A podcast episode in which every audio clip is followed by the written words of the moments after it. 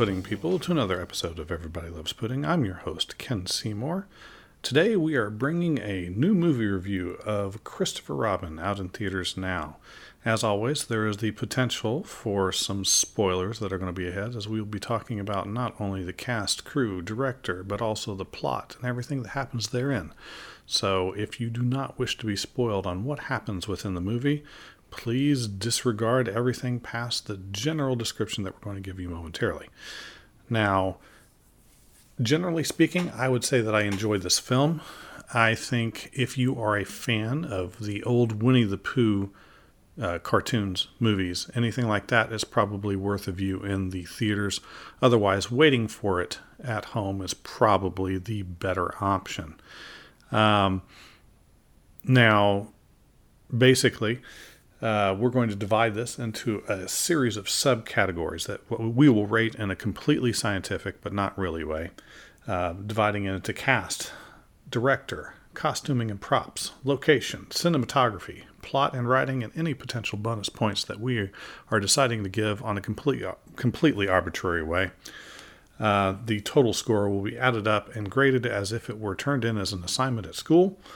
And hopefully, you will have some agreements, some disagreements with us, and let us know in the comments on the forums of our website. And tell me what you think of the movie if you decided to go see it. Uh, so let's start at the very beginning. Uh, we're going to start, as I always do, with the cast. Now, the cast of Christopher Robin was pretty astounding when you look at who they got for this particular piece. Now, we've got uh, Ewan McGregor in the lead role of Christopher Robin. I have a bit of a soft spot for Ewan McGregor. I tend to like him in about anything that I've seen him. Uh, maybe my favorite movie up to date that he's done is probably Big Fish. But even in things like uh, the beginning uh, with uh, Trainspotting, uh, he was fantastic in that. Uh, in Star Wars, obviously, when they did the episodes one, two, and three, he was in there as a young Obi Wan and was a high point of those movies, I thought. Um, in this film, I think he was a great choice for Christopher Robin because uh, he has that kind of youthful exuberance that you can see, even though he obviously has the sufficient age to portray an older Christopher Robin that's gone through the wear and tear of life. Then you've also got Hayley Atwell uh, playing uh, the Christopher Robin's wife, Evelyn. Uh, most people will know her from Captain America as Peggy Carter, and of course, having the series on television uh, of the same name. She's had several other roles as well, and is generally a delight to see on screen. She has uh, an ability to both be able to be uh, have a feeling of being approachable, but also uh, being able to be very serious in a role and be taken seriously. Um, you've got uh, Bronte Carmichael as the, the daughter Madeline.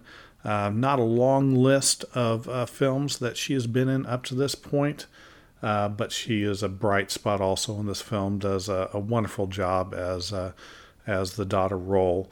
Not a lot really to say because I think in a lot of ways her her character is more of a more of a plot moving device rather than really a fully fleshed out character in a lot of ways. But they did they did a really good job, and, and she served the function sufficiently.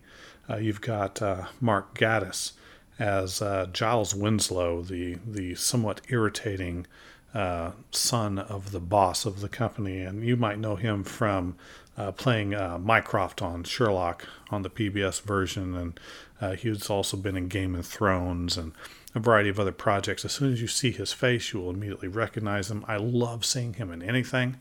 I think that he has a very very good um, stuffy person persona that he tends to be able to bring to pretty much anything. And that's and that's not saying that he does like the same character all the time because he has an array of different types of stuffy that he can do. But um, truthfully he he's able to not just play that type of role but also play the nuances of the character uh, differences that he has off of that base you know palette of, of stuffiness. Um, You've got uh, Brad Garrett doing the voice of Eeyore, which seems like just a no brainer.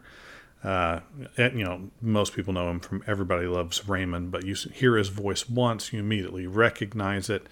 It kind of bothered me that I didn't realize it was him quite at first when I was watching the film, and I, I recognized the voice. I, I knew that I knew who it was, but it just didn't quite uh, dawn on me until uh, towards the end of the film. You've got uh, Pete Capaldi as Rabbit. He uh, is probably best known as one of the doctors in Doctor Who. Again, if you are a fan of the series and you see his face, you'll immediately know who he is. And he's been in, obviously a, great deal of other things as well, but that's probably the, the role most people know him as. You have uh, Toby Jones doing the voice of Owl. Uh, a lot of people know him as uh, the individual that played Arnim Zola in Captain America or did the voice for Dobby the house elf in the Harry Potter series. Again, a, a, a very um, recognizable face.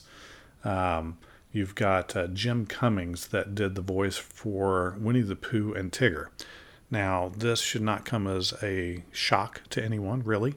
Uh, he's been doing the voice for Winnie the Pooh and Tigger for a very long time. He was not the originator, but if you were a kid in the 80s, you knew who he was. And he hasn't just done those voices, he has done a voice in probably any cartoon you've ever heard of in the last 20 to 30 years. Uh, this guy is incredibly prolific in the amount of voice work that he does. So, in the choices that they made for this particular movie, the the actors and actresses that they brought in, the voice actors that they brought in, um, I I I don't see any any weak spots. I mean, first of all, they've got the star power, the recognizable names that a lot of people are looking for, but not just that. They chose uh, actors that they, they really played to the strengths I think that the actors and actresses had. Um, so there wasn't wasn't going to be an instance where you see, well, this person's really taking a stretch and, and doing something that they're that you wouldn't really know them for. Uh, uh, you know, I guess the the best example I can think of is, hey, let's bring in Tom Hanks as a psychotic villain. You just don't really think of that.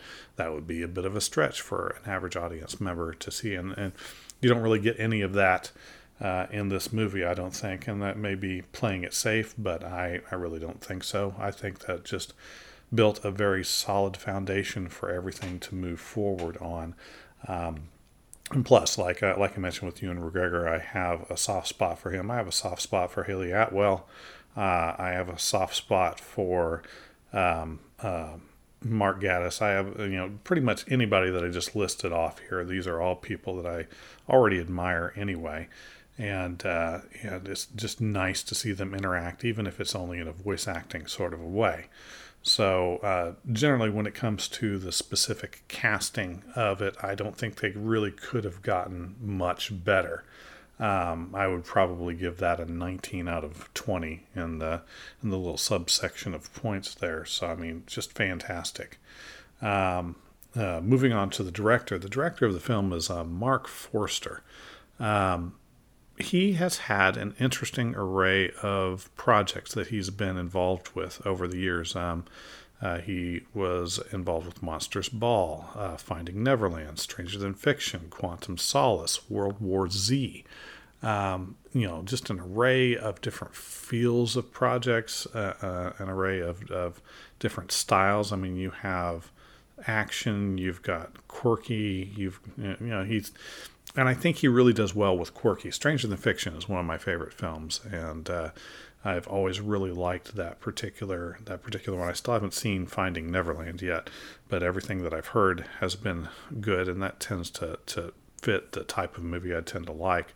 Quantum of Solace, I was less impressed with, maybe only because uh, the um, James Bond uh, reinvigoration with uh, the Curtis iteration um, I um, I really liked the first film in in that particular subsection, and it was so good maybe that Quantum of Solace just didn't seem to feel as maybe wasn't fresh anymore. I mean, I really like Craig as Bond, and I'd love to keep seeing him as Bond. I know they'll have to eventually switch out for some other options, but um, that may have just been just been me, but for for whatever reason, Quantum of Solace just didn't strike me with the same excitement. Uh, as far as World War Z goes, Uh, I'm a huge Brad Pitt fan. I did not like that movie. Um, it strayed from the books greatly. It was, well, I won't go into detail because we're not doing a review of World War Z, but suffice to say, I didn't like that film very much. So, going into Christopher Robin, it, it was kind of hard for me to decide whether or not this made sense from a director side of things. I think he nailed it. I mean, it was just uh, whether it was a, a, result of just a really solid script that he was coming off of, whether it was a result of his particular um, uh, direction, I guess, for lack of a better word, uh, the the way that he wanted to interpret things and have the the actors approach it, whether it's a combination of the two, I think he did fantastic. I mean, it certainly plays it safe in a lot of ways. Um, it's um, and I'll get into that more when I'm talking about the the plot and the writing, but I don't think that's the wrong move in this particular type of movie. I don't think you want to try and uh, and Quentin Tarantino it or or uh, or something of that nature and and flip something like that on its head. It needs to follow a certain uh, path, a certain feel, and I think he definitely did that while still putting a certain flair on it that uh, that that worked very well. Uh, again, again, it kind of reminded me of Stranger Than Fiction in the kind of in the kind of feel that that he put on the film. I think so because of that, because it wasn't um, what I would call the most uh, maybe typical director choice, but it worked out so well. I would probably give that a 16 out of 20. Uh, in in the director side, I mean, super solid showing uh, from from that side of things. Um, costuming and props there's not really a lot to say with Christopher Robin in costume and props, I don't think, because of the time period that it's set in. Um, a lot of, I, I, it may be unfair to say so, but it's not a, a, a, leap of difficulty really in coming up with the right type of clothing, the right type of uh, set pieces that match the time frame. I mean, this this kind of thing's been done a long time, so there's not a big stretch there. Now, of course, once you start working in the CGI with the uh, Winnie the Pooh and Tigger and Piglet and all of that, that adds a certain level of complication. Um, but that's uh, that's the area where I'll say that they shined because because of the type of movie it is, where it's removed in time from his childhood, and it really feels like not only is the world lived in, but the the animals, the stuffed animals, Eeyore and and everyone else feel maybe older isn't the right word, but worn just a little bit. Um, so I liked that kind of I like that kind of approach, and I think because of that, um, they they did an excellent job. Still, I mean, uh, even if it isn't anything terribly difficult, uh, they they more than uh, adequately did things, and uh, I would say that's probably a nine out of ten. Um, location. Um, now, I tend to divide location into the location that it's intended to be and the location where it's actually filmed. Um, sometimes you can get a bleed over um, of where it's actually filmed into where it's intended to be, and you kind of look and go, "Oh, hold on, I know where that is. That's not anywhere near where they said it would be, or or whatever." So, with all of the locations happening primarily in England, um, it it felt English. It looked English. Um, everything there was no bleed over. There was you know I don't think that the average viewer is going to really see what's filmed in a in a set and what is filmed outside of a set. Uh, or maybe that's the wrong wording, but uh, a closed set versus being on location or something of that nature.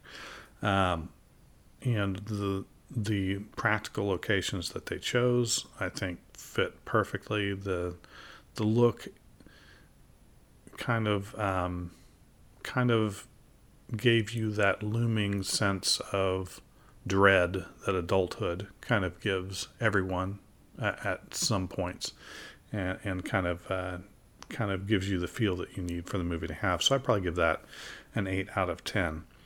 Um, in terms of cinematography, again, that's a very broad term, um, and it's probably not the best description, but uh, description, but it's the first one that I could think of, uh, wording wise. Just camera angles and uh, effects that were uh, that were given. Uh, again, this is where a lot of the CGI falls into, but choices of angles, choices of whether it's a single shot or a conversation, you know, two person shot, is it static, is it moving? Um, there are a lot of um, uh, a lot of um, really good movies that overproduce some of these shots because they can and they look fantastic, but they don't always serve the purpose of the plot. In terms of this film, um, a lot of the a lot of the shots are very simple isn't the right word, uh, but they're they're not intended to be. It's not an action movie, so it's it's it's very methodical. It's very static uh, because uh, I think that they don't want to distract from what the developments are occurring between the the actors and uh, the voice actors within the film. Now there are some exceptions, you know, uh, the it's not a car chase, but the uh, scene where they're traveling throughout England uh, and hiding on the back of a truck trying to um, or Madeline is hiding on the back of a truck trying to get to where she's going. There's a bit of motion in that. There's a sort of action scene at one point where there's the battle with the the heffalump. Um, so there there there is there is a shift when a shift is necessary. Um, I wouldn't say there's anything that was a, a, drastic risk that was taken with any of the with any of the shots, but they all look beautiful. Um, uh, these the CGI did not, to me, stand out as blaringly CGI. It it it definitely worked within the existing real shots. Uh, I didn't I didn't see anything that that would jerk me out of my suspension of disbelief within watching the movies, and that's always particularly I would feel difficult in a, in a film like this where not only is there CGI, but the CGI that you're dealing with are not human sized objects. I mean, they're all very small, and um, it can sometimes be, uh, I would expect, very difficult for, for an actor to know where to look, to know where to interact. And the they did fantastic. I didn't really see any instances uh, where there were any problems with that. So, all in all, I would probably give that also an 18 out of 20. Now, the plot and writing, I also generally give about 20 points. Um, it's not exactly what I would call an original story. Um, it, or maybe original story isn't, isn't the right way to word it. It's it is a type of story that's been told many times. Uh, you know, the whole coming of age, changing from a child to an adult, and the effects that the world have on you, especially when there's war involved. Uh, you know the the toll that that takes and the expectations that people have of you the expectations that you put on yourself um, especially when family becomes involved and the type of person that you change into and learning not to forget that part of yourself that is uh, young and fun and knows how to uh, live and enjoy life. That's nothing new. That's been done and done quite a lot now, that being said, I think that uh, I think that in this movie it was done extraordinarily well. Uh, the beginning sequences uh, where he is a child firmly root us in uh, who Christopher Robin is and who he feels that his friends are, especially for those that haven't had the opportunity to be acquainted with Winnie the Pooh. Though I don't know who those twelve people are. I would expect that uh, they would have no trouble coming into the world very quickly. And then the uh, montage of his time at boarding school, his father dying, his having to uh, go to war after meeting the uh, uh, meeting uh, the woman that will be his wife. Um, done very quickly just to be able to give you the flavor of the basics of what's going on uh, so you can get firmly into the current day and find out who he is, so you can plop him into the middle of his somewhat difficult position in his company, um, the the position that the boss puts him in to make some adjustments, or people that he cares about will lose their jobs. Um, they do a, a, a, good job of playing on the the ready concept of the the boss that doesn't really care about the workers that are under them. Um, Lord knows there are plenty of those in the real world, so it's not too hard to uh, make a stretch uh, to that side of things. Um, the choice to have all of the characters between Pooh and Tigger uh, be able to interact with real people in the world was interesting. Um, I was wondering if they were going to do that or if it was all going to be a figment of his imagination. It tends to lean towards it not being a figment, though you know it leaves enough space for you to go, hey, he could have been making the voice himself and moving the the bear or whatever. Um, it tends to tends to lean towards that not being the case, which is a lot of fun. Uh, though it kind of begs the question: Okay, he's got these supernatural bears and and uh, pigs and and stuffed animals. Why does he have them and nobody else does? Um, but you know, it's it's it's it makes for some fun scenes that can happen between him and other people that are out and about, and uh, eventually his his daughter and and those individuals and that sort of a thing. Um, very formulaic in, in certain respects, uh, taking it to its uh, natural culmination point where everybody knew it was going to go. There was no doubt how the movie was going to end. It's not going to end up with everybody dying, it's not going to end up with a massive tragedy. This is not the type of movie that you're just going to get out of this. You know, everything is going to be fine. He's going to realize the error of his ways and he's going to broaden the hearts of everyone around him. That's just fine so long as you can pull that off and not be saccharine in the process and just have um, have it be presented with what what definitely appears to be real love, which I think they did. I, I think it's forgivable that it's a very formulaic kind of a, a storytelling. Um, and even if it is formulaic, uh, while it may be, it's performed pristinely. I mean, the person that's doing the uh, very difficult dive off the high dive. It's you know they tell you what's going to happen, but how well do they do the dive? And uh, yeah, this one this one happened about as well as you could hope for it to. Um, with uh, that said, the character development for everyone. I mean, obviously, Christopher Robin is primary. He gets the, the vast majority of the character development. Um, probably followed very closely.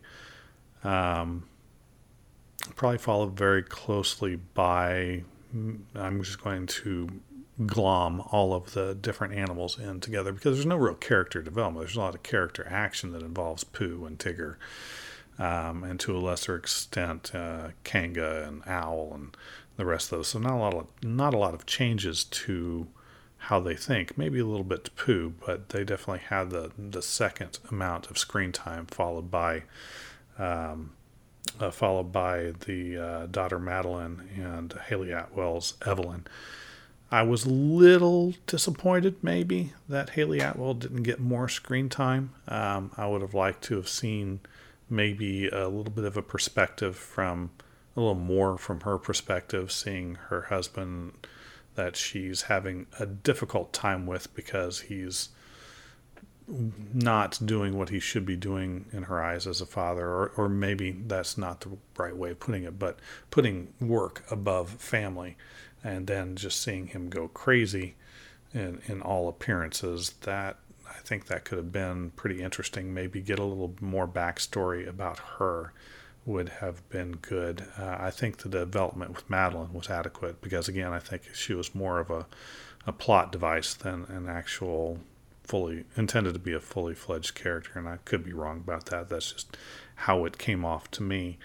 Um, there really was no character development for the most part with everybody else. Uh, at least not enough to really mention. I mean, there's there's a, smat, uh, a smattering here and there, but um, and it really doesn't matter because again, because it's about one individual's journey, so you didn't have to have too much development throughout the rest of it.